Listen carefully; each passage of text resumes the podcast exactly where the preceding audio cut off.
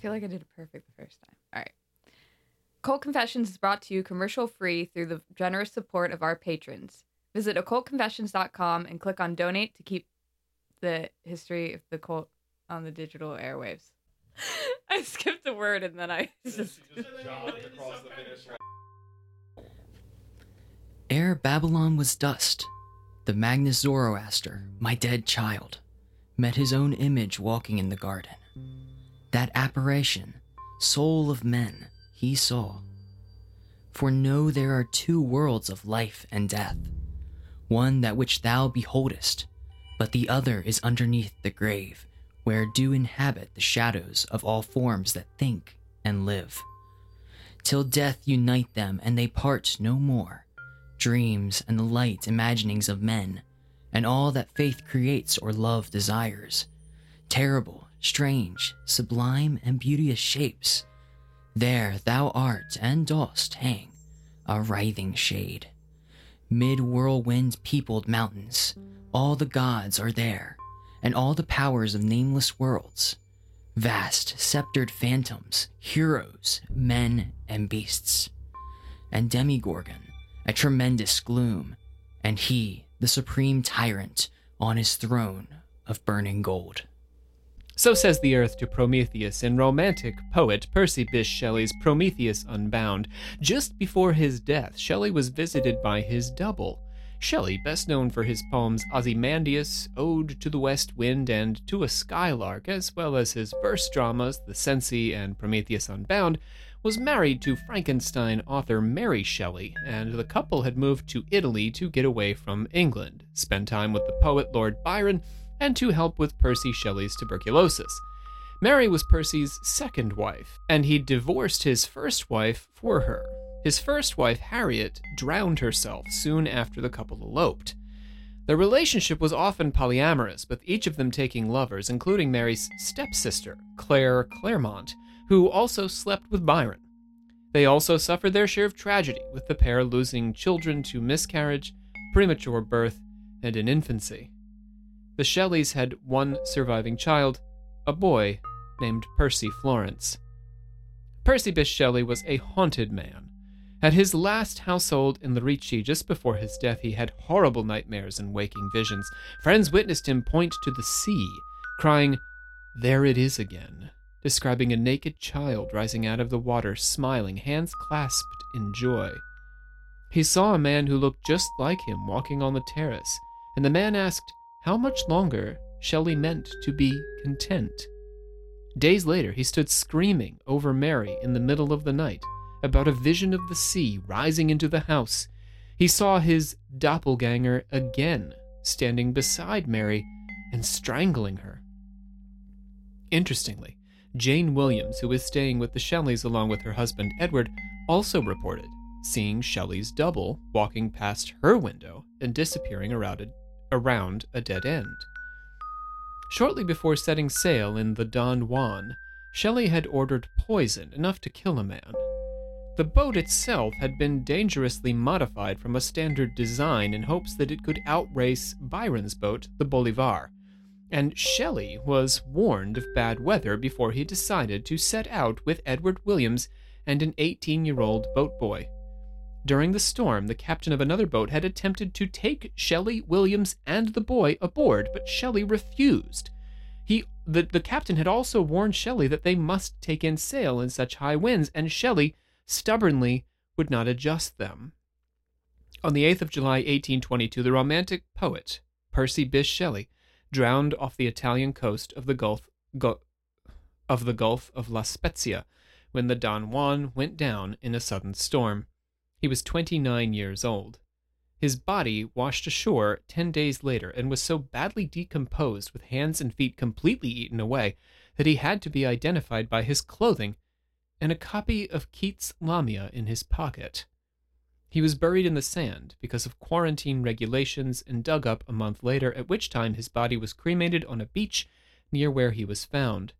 But his heart would not burn likely an ossification brought on by his tuberculosis. His friend, The critic and poet Leigh Hunt kept the heart in spirits, refusing for a long time to give it to Shelley's wife Mary, but Hunt finally relinquished, and at least one story tells of Mary keeping the heart wrapped in a handkerchief in her writing case until her death, at which point it was buried with her. Was Shelley's mysterious doppelganger a harbinger of impending death, a sign of his degrading sanity, or an impetus to suicide? Today, on Occult Confessions, we begin our series on the mysterious phenomenon of the double. My name is Dr. Rob C. Thompson. I am your supreme Hierophant, joined by the captain of our table, James Kaplangis. Hey! Hey. Hey! How's it going? And in discussion for the first time in a very long time, our werewolf in residence, Aubrey Radford. Hey guys. Such a chill werewolf. Yeah, she's so cool. You are. You're the chillest of wolves. Thank you. I I guess I pride myself in that. We're also doing something a little special today because I am very excited about this series. I'm excited about every series. But I uh, understand this Doppelganger series, which we begin today, as the follow up to my Soul series, which James will tell you is my very favorite series I've done. Uh, everybody, I just want to let you know that the Soul series is Rob's favorite series that he's done.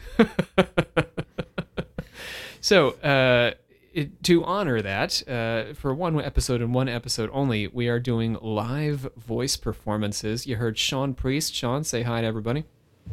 Hello. Right here. Slightly there. in the distance. and Luke Kinnaman is here, our Producia Discordia. Sean, our voice of the Kings, by the way. Hello. Hello. Uh, so they are here to do uh, some more extensive voice work, I think. Uh, some characters that you will be familiar with, beginning with Percy Bysshe Shelley, uh, but we won't give that away. all right, let's pledge it. Can we all pledge together? Can we try this? Let us pledge. We, the members, members of the, secret, order, of alchemical actors, do solemnly commit ourselves to a full and honest telling of the history of the occult as far as we know it. All right, that was good. Good job, team. Uh, all right, James, uh, I'm going to challenge you here now uh, because uh, I am changing up the format. I have been talking about this. I'm going to finally pull the plug, uh, no pun intended. Uh, we're going to retire the three plugs, uh, and we're going to move the order of Oh. confessors, which we haven't done in, in quite a while now, up to the beginning of the episodes now. So we'll be doing the intro and then the order of confessors. But uh, now Olivia is very fond of introducing the plugs. Uh, Yes. Generally, uh, my my somebody on the team, one of the actors, does something to introduce the plugs. So, order of confessors. I want you to see. I just want to see what comes out of your face to open the order of confessors. Okay, ready? Mm-hmm. Confess. I couldn't have asked for anything more. I really feel guilty now too, and I'm not even sure why. So, Was that all right? that's great. Okay, cool. Let us welcome some patrons, Mr. Uh, Scheudenfreud. Am I saying that properly? Scheudenfreud? Schadenfreud? Cecil W., Sam S., Felicia T., and Yo McDonald. Was it uh, Yo Mc... Anyway. Yo McDonald. Yeah. Yo McDonald. Uh, we got reviews from Zan Polysaturated, loves the podcast, educated and well spoken view on occult history. Also, uh, Goodman eleven twenty four in uh, in the UK says we're fun, informal, informative, and interesting. Olivia and gang seem pretty cool. And Rob. And Rob. Uh, great show, says TC from Berlin. Uh, episodes with Riley uh, are great. Jacob, cheers from Berlin. So, Berlin, Germany or Berlin, Ma- Maryland? Berlin, Ger- Okay, Germany. Germany. Nice. Germany, yes. Uh, so thanks to our overseas friends. Appreciate those. Uh, we have been receiving some messages. I want to thank Genevieve M for sending us some input on uh, the subject of the Lakota Nation and how they have been carrying on ghost dance traditions. Appreciate that. And Tom RP, uh, who I, is my frequent uh, correspondent on the Instas, let us know that naturists, uh, and for those of you who don't know what a naturist is, that's a person that goes naked. Naturist, I mean, we all do every now and again, but Except for the Never Nudes. except for the never nudes. Anyhow, they do get interested sexually in other people, even though they're looking at penises and vaginas all the time. Believe it. Yeah, yeah. Okay, let's uh, let's go ahead and, and uh, close up the order of confessors. Confess. What? Okay. yeah, and then pull it back at the end. It's like a thank you. Oh, you've confessed now. Yeah. I accept that. romantic authors loved the theme of the doppelganger. The German romantic writer uh, Jean Paul coined the term. Oh, well, he's German. John Paul, Jean Paul, coined the term in his novel uh, Siebenkäs. The title character of the story, Siebenkäs, is unhappily married and goes to meet his doppelganger who suggests he fake his own death. Siebenkäs takes this advice, escapes from his wife, meets the girl of his dreams, and lives happily ever after. So there you go, guys. All those Dateline episodes where they murder the wife, just fake your own death. Why you gotta kill somebody? How does he find his doppelganger so easy though? I I will talk about that. Cool. Tales of the Doppelganger also appear in Goethe, Byron, and E.T.A. Hoffmann. Hoffmann claimed to have been haunted by a double throughout his own life, the author himself. According to psychoanalyst Otto Rank, Hoffmann's mother was a hysterical personality given to nervousness and eccentricity. Hoffmann feared becoming insane and frequently saw his own mirror image standing before him, as well as disguised spectral figures. Sometimes, when he was writing late at night, he'd rush to wake up his wife to witness one of these visions. Hoffmann told many of the stories of the doppelganger, including the Sandman, in which the title character appears in various guises over and over again to haunt the narrator's life. Also, the Devil's Elixir, in which the protagonist, a Capuchin monk, is perpetually followed by a doppelganger. A doppelganger being someone who looks like you. Exactly. A double of you. A double. You're coming late to that party, James. No, I, I just figured. It's good to clear it up now, Yeah, though. You're right. up, yeah. We have like six more episodes to go on this subject. So if everyone's just sitting there wondering what the hell does this mean, this big German word And There we go. is an English word as well. We've adopted it in in total. So it's your double. Yeah. But we're going to define it many ways. The monk falls in love. Back to the monk. Remember the Capuchin monk? Falls in love with a princess and kills her brother, also her stepmother. you know, your regular Grey's Anatomy episode.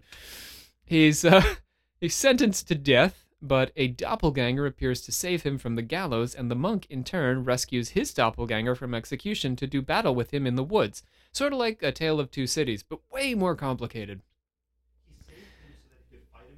yes, yes. I love romantic writers. yeah, but if he, yeah, if he had been executed, you wouldn't have got the opportunity to engage in fisticuffmanship. Both the monk and the doppelganger stab the princess in fits of madness. The doppelganger succeeds in killing her. So, love the princess, stab her to death in the woods. In Paul and Hoffmann, the doppelganger exists at the nexus of desire and death. It is an emanation of repressed sexual yearning and constantly circles the protagonist's own demise in comic and tragic ways. Edgar Allan Poe was Here we go. also a fan. You know this guy, Aubrey? Have you heard of this character? Refresh me on him. He, uh, 19th century guy, Yeah, kind of yeah. sad. Blackbirds and stuff, always Right, hanging yeah. out at his chamber door. Baltimore. raven, right? Yeah, Yeah. yeah, that's it was the Ravens, yeah. he was also a fan of the doppelganger doppelganger theme, sorry. Although it's not often identified with him since it only manifests in his more obscure stories. But you know this is Occult Confessions. Let's talk about those obscure stories. they are namely William Wilson and Morella, which is a story we have adapted. Yes. Aubrey's voice was in that Yes. adaptation That's right. and James's voice, both of you. Yeah. And my music. And oh, my music. voice too. That's right. Yeah. In Morella, the narrator marries a woman who dies in childbirth, but the child grows to become exactly like her mother. The narrator refuses to name the girl, in turn refusing to acknowledge that she is exactly like her mother. When he finally does name her, the girl dies on the spot. You're up, Luke. And at the baptismal font I hesitated for a name, and many titles of the wise and beautiful, of old and modern times, of my own and foreign lands, came thronging to my lips, with many, many fair titles of the gentle and the happy and the good. What prompted me then to disturb the memory of the buried dead? What demon urged me to breathe that sound, which in its very recollection was wont to make ebb the purple blood in torrents from the temples to the heart? What fiend spoke from the recesses of my soul when amid those dim aisles and the silence of the night I whispered within the ears of the holy man the syllables, Morella? What more than a fiend convulsed the features of my child, and overspread them with the hues of death, as starting at that scarcely audible sound, she turned her glassy eyes from the earth to heaven, and falling prostrate on the black slabs of our ancestral vault, responded, I am here. Wow. Nice stuff. Nice stuff. Luke, uh, we said it's a, a happy recollection of the doppelganger. Yeah, he's having a great time. He's having a good time with his wife's doppelganger. the more the merrier. more, wa- the more of my one wife I can get, Exactly. the better off I am. Uh, it definitely seems a bit haunting. Luke is newly married, so I am. So if two wives would just be, I get to hang out with both of them. Two wives don't make a right, Luke. In Morella, Poe shows that acknowledging the double as a double by, by naming the double after its original collapses the copy and the original into one, vanquishing the double's illusion. In another story, you got me there? Vanquished. Yeah. Got it. They they sort of like, you know, the superposition collapses. They become one entity when we name them both the same thing. Yeah. Should have been you should have said it's Morella 2. It's Morella too. to Ella. Then we would have been fine. Could have kept both. In another story, Poe explores the consequence for a narrator who refuses to see his double for what it is. This is William Wilson. In William Wilson, the narrator meets a boy at his boarding school who has his exact name. Much of the early detail in the story is drawn from Poe's own boyhood in the London suburbs. Fun fact. He even gave the headmaster of the school the same name as the headmaster at the school he attended, Reverend John Bransby. In the story, the advent of a second William Wilson does not surprise the narrator much, since William Wilson is not an especially unique name. No. Eh, it's like my name. There's a lot of Rob Thompsons out there, Yeah. a lot of Aubrey Radfords. I'm sure you've met meet them all the time. Um, I met one once on Did you really? MySpace. My, back Oh, in the you- you searched days. yourself? I searched myself, and we lived in the same city actually when I was living in Florida. That's wild. Yeah, yeah. Yeah. She unfriended me eventually. She didn't She didn't even have to. doppelganger MySpace nonsense. just disappeared. Oh yeah. oh, actually, it was face. It was the early days of Facebook. I guess if she knew I she got too close to you, she would be vanquished. You don't want to Oh get yeah, you would collapse into one. That's true. Yeah, Uh, you don't want True. that. No, Nobody wants that from MySpace. maybe it'd be like super. Super up. awkward. You'd be like a Power Ranger. You'd Yeah. combine. well, let- let's hear how it worked out in Poe. But he develops an odd relationship with this other Wilson, who also just so happens to have been born on the same day, in January in 1811. William Wilson grows to despise William Wilson, as is common in many Poe's stories, from The Black Cat to The Telltale Heart, in which the narrator's closest familiars were also fated to become bitterly annoying and insufferable to the narrator. Go ahead, Luke. I had not then discovered the remarkable fact that we were of the same age, but I saw that we were of the same height, and I perceived that we were not altogether unlike in general contour of person and outline of feature. I was galled, too, by the rumor touching a relationship which had grown current in the upper forms. To make matters worse, the second Wilson starts to dress and act like the narrator Wilson. Imagine this, Aubrey, if your MySpace person started to dress like you and design their wallpaper just like your MySpace wallpaper. Yeah, I guess I wouldn't want them stealing my life. No, right? Yeah. And they would pick your favorite bands and stuff. One night, the narrator goes to a play a mean trick on the goes to play a, a mean trick on the second Wilson, but when he sees him sleeping, is overcome by the extreme coincidence of their similarity and withdraws in horror, as only a Poe character can. You know, most of us don't withdraw in horror very often, right? But in a Poe story, you just take. Oh, of course, he withdrew in horror. How else do you withdraw? Reluctantly. You withdraw in chagrin. Yeah. in amusement.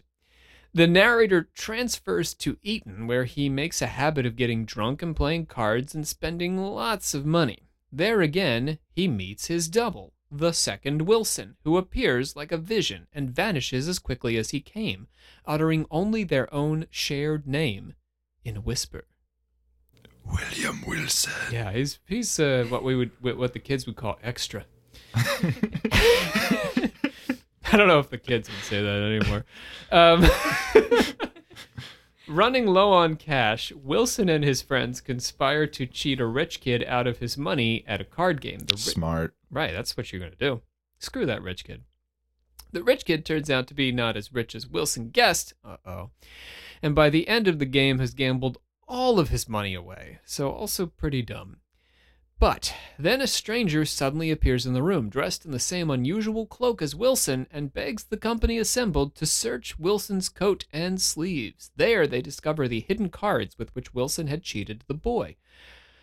Wilson flees to Europe, where he is perpetually hounded by this second Wilson, who ruins his morally questionable good time over and over again. I assume also punctuating it with little whispers of his own name. William Wilson.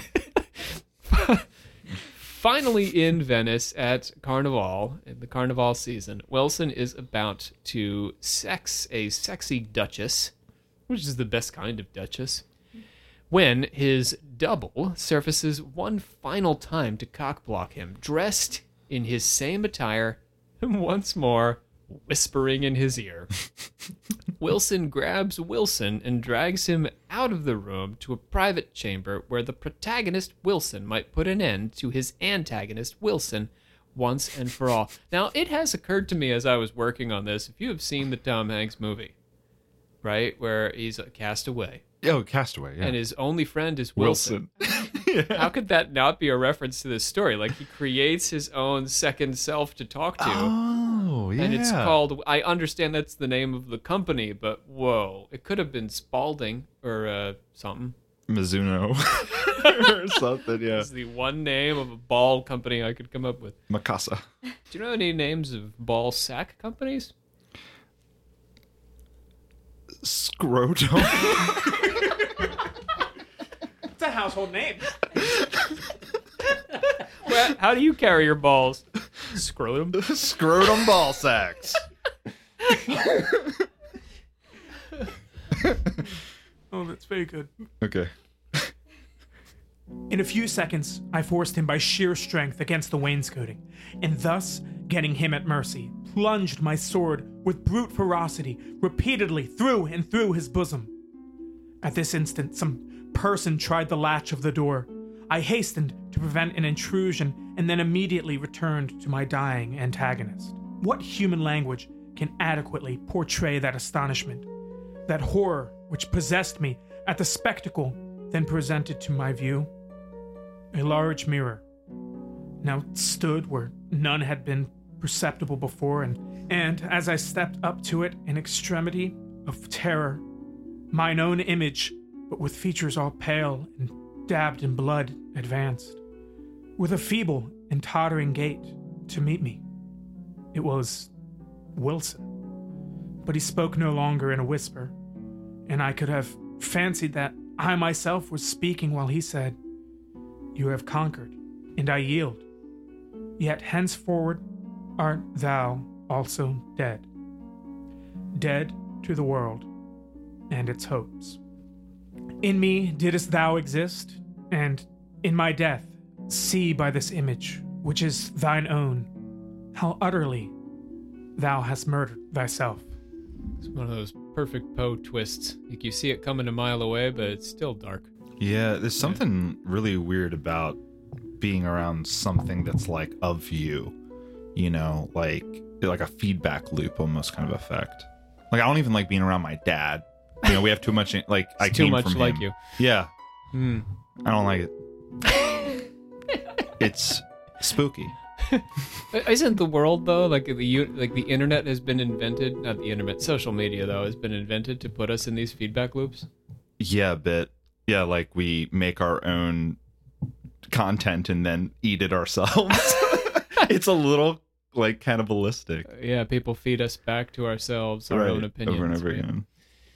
In Poe, as in Paul and Hoffmann, the double intersects with themes of sex, desire, and death. These themes were also prominent in the work of seminal psychoanalyst Sigmund Freud. In his, in his essay on The Uncanny, Freud makes some enigmatic comments on the double. In a footnote, he tells a story about seeing himself in the mirror of a medicine cabinet in a traveler car aboard a train. It's where you're supposed to see yourself, though, right? That's the only I go I never look at myself except under these circumstances.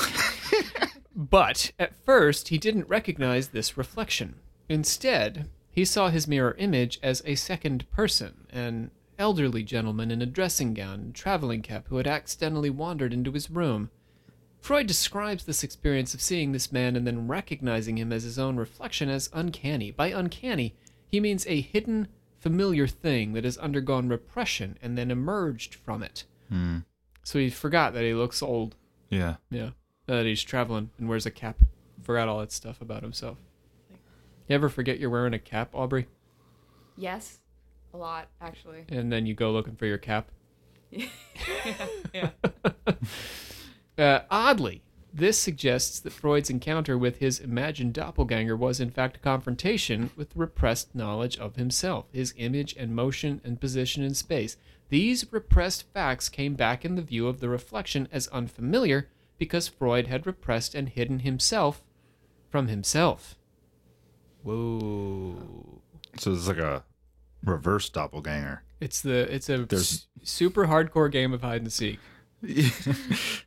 I was doing that during quarantine for a little while. Played with your subconscious. Were you? You were hiding in your own mind? I saw a picture of myself and I had an afro, and I was like, when did that happen?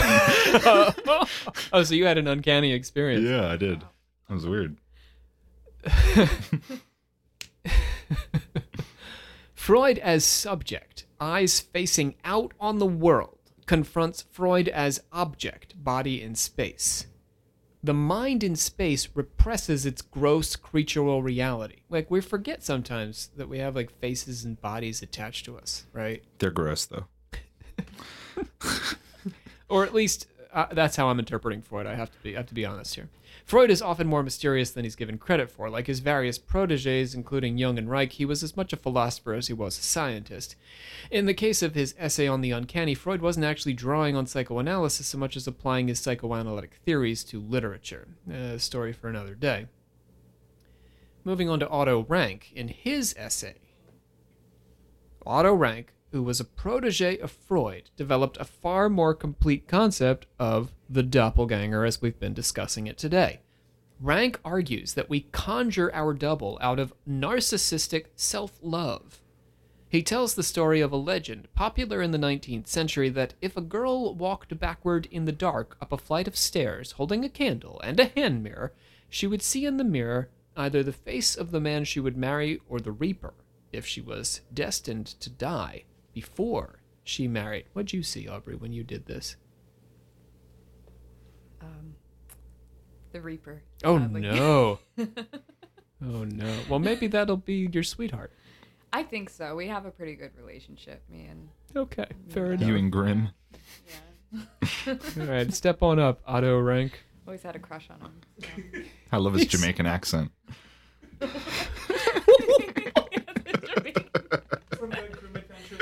Yes, yes, thank you. Thank you. According to these traditions, girls are able to see their sweethearts in the mirror under the same conditions in which death or misfortune also reveal themselves. And in an exception that this does not apply to vain girls, we may recognize a reference to narcissism, which interferes with the choice of a love object. Yeah, he's not a big fan of those vain girls. Vain, vain spelled which way? I like weather vane girls, girls who model for weather vanes. That just point the direction that the wind's Point blowing. the direction of the wind. Yes. He doesn't like those. Pull that closer to you. uh, whatever appears in the mirror represents a challenge to the primacy of the girl's ego. Either she will be joined to a partner in whom her identity will become subsumed, or she will die. This is old timey stuff, right? So you Yeah. would get married, you take your husband's name. My wife didn't even take my name. We're in a new world now. Um, but it used to be that your husband really did subsume your identity when you got married um, and death is death. So either way, it was an end of the ego. Yeah, same thing. To witness these visions, the girl has to literally see past herself with her vanity and narcissism serving as the greatest obstacle to her supernatural revelation. She's looking in the mirror at herself just to see behind herself, to see the you know her future. Walking backwards upstairs. Well, I mean that that comes first. Seems dangerous. It's a little, and you're wearing hold, hold, also wearing a lit candle, yeah. Interestingly, the le- this is probably to make it a bit safer, truth be told, because otherwise you're in the dark walking. Eh. The legend of the girl uh, with in the mirror, uh, or with the mirror, is the origin of our modern Bloody Mary ritual, Ah, in which chanting the name Bloody Mary into a mirror conjures a woman who does something horrible to the chanters. The link with sex is not as obvious, except for the fact that this is often done by groups of adolescents who might incorporate it into games of truth or dare, or do it to impress desired partners. Look at how manly I am, says the girl. Would have done it for me back in the day. Oh, yeah. Oh, you want to do that Bloody Mary chant? Okay. les do. I'll be here when you're done. in the uh, in the Bloody Mary version, we must see past our own reflection in order to prove ourselves greater than our fear of death, perhaps in the name of sexual satisfaction. I'm waiting. I'm right here waiting for you. In our narcissism, we are terrified of the dissolution of our egos into sexual love or death, and so we develop the notion of a double. Our double is our obsession with ourselves, and we have to overcome that obsession in order to continue to develop as human beings. If, if we don't, we grow to hate our double in spite of, or perhaps because we cling to it, as in the picture of Dorian Gray. I love that book. This is a clever book. Yeah. Yeah. We come to feel haunted and pursued, paranoid about a kind of immolation at the hands of our double, obsessed with the idea of our own self destruction. The double goes from being the embodiment of our escape from ego dissolution to the messenger of death itself, as in Percy Bysshe Shelley's double. Rank points to a related interpretation of the double in line with some of Freud's thinking, that is, the notion that the doppelganger is the embodiment of our repressed desires. The double becomes a detached personification of instincts and desires that were once thought to be unacceptable, but which can be satisfied without responsibility in this indirect way. This cuts two ways. If we are already realizing our repressed desires by having sex with our second cousins and drinking ourselves stupid with our buddies at Eton, the double could flip sides. We could act as our own double, with a doubled self as conscience, monitoring and scolding us for our behavior. Two selves arguing over the correct course of action. Here is the double as Poe saw it in William Wilson. So we're sort of like the double could be the good angel, bad angel kind of thing, or devil mm. angel, sorry. Good angel, bad angel. It's just whatever you are times negative one. E- there you go, just changes man. your sign. Yeah, it is negative you, Yeah. yeah, alter you, bizarro you. Negami. Yeah. In this context, we can read the double as a kind of alter ego, like the two Dale Coopers in David Lynch's Twin Peaks. Mm. Highly recommended if you have not watched, although be patient with the new season.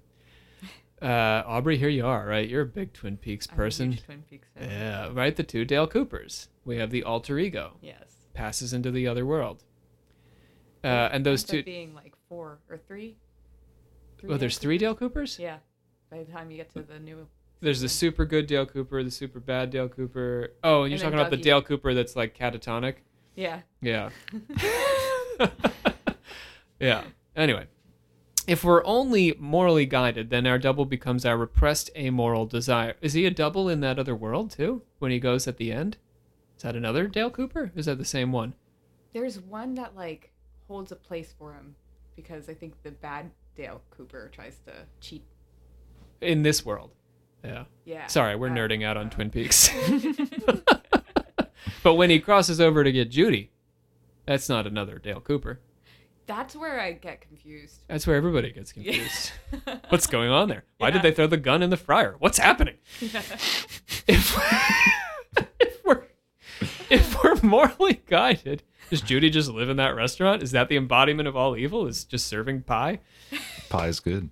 If or is she in that house? If we're morally guided, then our double becomes our repressed amoral desires. If we're amoral, then our double becomes our moralizing conscience. Real people aren't easily divided into good and evil, but the alter ego need not be so black and white as the two Coopers.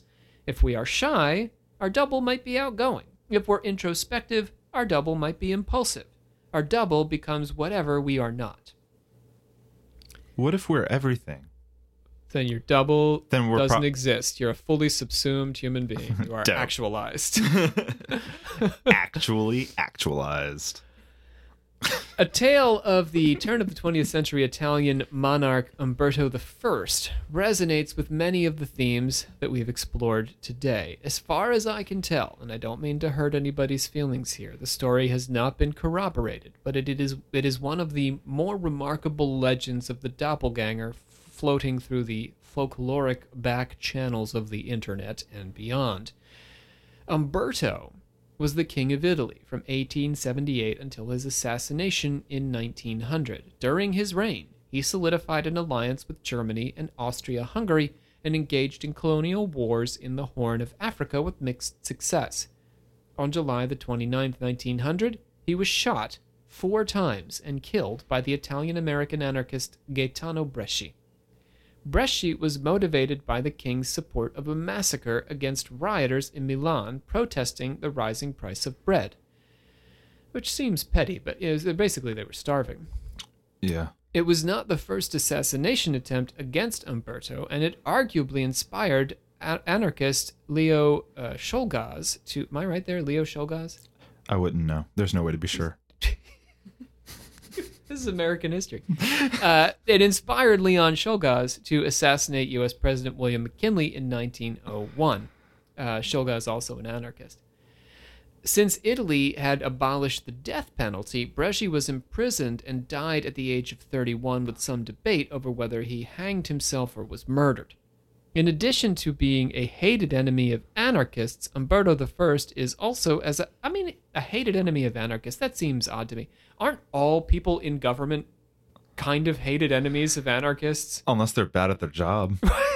So just by virtue of existing, they're kind of anti-anarchist. right. Anyway, Umberto I is also, as I mentioned, the subject of one of the most amazing modern accounts of a doppelganger. The most reputable source I could find for this story was a brief piece in The Guardian, which I don't consider especially well researched. Sorry, The Guardian. It's best for us to understand this tale as existing in the realm of legend, that is to say, only possibly true. That having been said, the day before he died, Umberto I is rumored to have met a restaurateur while dining at the man's establishment in Monza. To his surprise, the owner looked exactly like the king. As if this wasn't enough, they had been born on the same day and married the same day to women named Margarita. And the restaurant had opened on the day of the king's coronation. The king was so impressed by this coincidence that he invited his doppelganger to attend an athletics competition with him the next day. What? I said, uh oh. yeah. So come on, I'm going to an athletics competition. But the man never showed. Oh. Turning to one of his advisors, the king asked where the other Umberto was and learned the sad news that his double had been shot and killed that morning. Moments later, Umberto himself met his end at the hands of the anarchist Bresci. Wow Weird. if it's true. I certainly think it's possible that the Umberto tale has its roots in at least some truth, as with most legends, but even if it's purely a tall tale, it speaks to the same themes of desire and death that have accompanied our narrative of the double throughout today's discussion. The key points of connection between Umberto I and Umberto the restaurateur were birth, marriage, wife, career, and death. As with Shelley and Hoffmann, haunted perpetually by doubles, we see in the legend of Umberto's double that the doppelganger refuses to remain purely in the realm of fiction, seeking opportunities whenever possible to enter the realm of the real.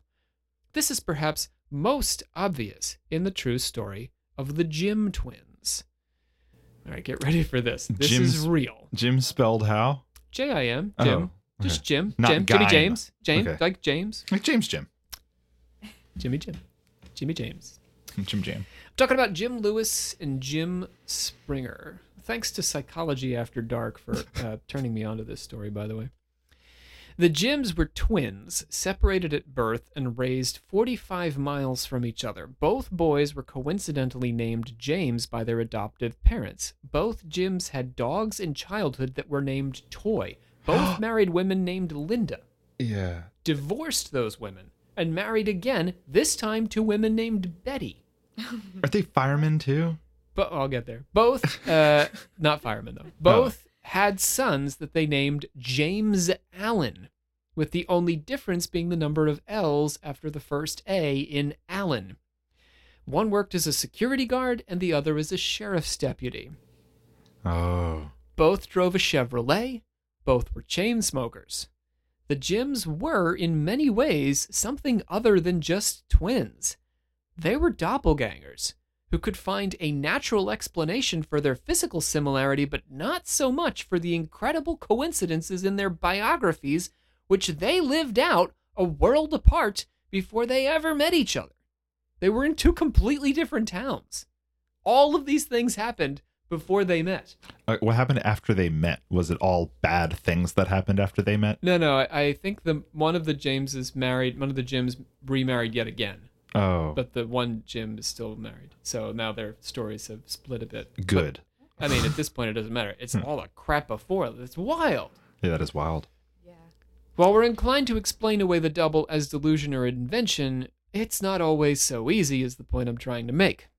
Supernaturalism perpetually bubbles to the surface in stories of the double, which is perhaps, I believe, why it became a significant theme for occultists like Helena Blavatsky with her tripartite soul and parapsychologists like Frederic Myers and his Phantasms of the Living. The psychologist Otto Rank sees our concept of the soul as such a double, conjured out of our refusal to accept that we must die. So he's not saying the soul is a supernatural entity, he's saying it's a psychological delusion. But Rank's theory here is remarkably reductive. You knew I was going to get there right away.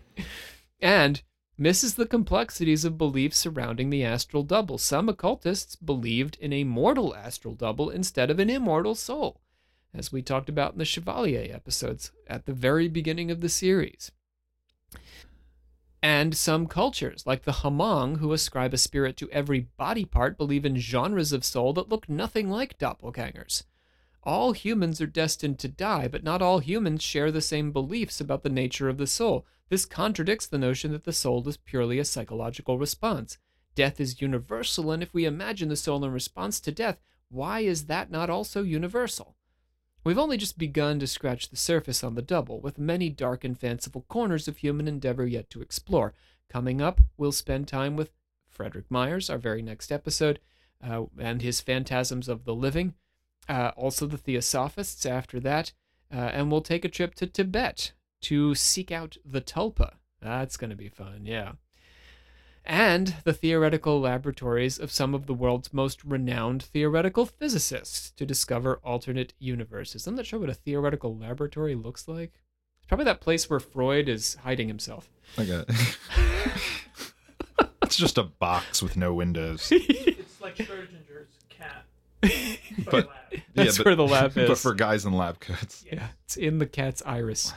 And before uh, we're done, we'll get a definitive answer as to whether Sir Paul McCartney died in a car crash at the height of the Beatles' fame and was replaced by a doppelganger. I will answer that. So stick with us. Uh, it's going to be an intense ride, my friends, and this is only the beginning. Buckle up. Buckle up. James, can you bring us home? Yeah, safety first. Let's do it. We, the members of the secret order of Alchem. Wait, am I doing it wrong? Our sources today include Sigmund Freud's The Uncanny, Otto Rank's Double, a psychoanalytic study, translated Harry Tucker Jr., Uh, Edgar Allan Poe's Marilyn William Wilson, Percy Shelley's Prometheus Unbound, and all that's interesting.com, the Jim Twins. James, Yes. let's try this again. Can you bring us home? Thanks for listening, everyone. this is James. I'm saying thanks. hereby.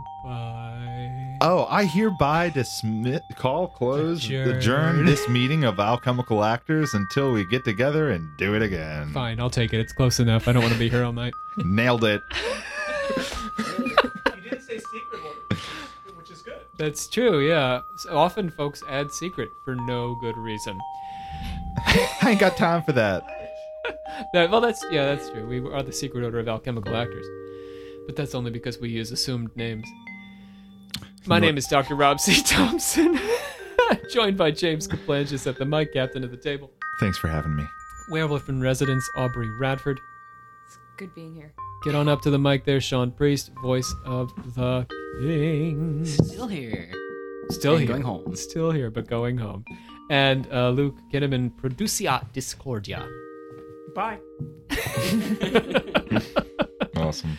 Uh, so yes, coming up next on Occult Confessions, we will be visi- visiting the uh, Phantasms of the Living. Myers is one of the authors of that extensive tome, uh, and that's that's it's basically like as you're dying, you send out a spirit that people see, but you're not dead yet. It's not your dead spirit; you're still alive. So it's very much your doppelganger. your You're just hanging out. in two places at once. You're like sending a message. It was before we had cell phones. Here on Oh. Occult Confessions. Good. That was fun.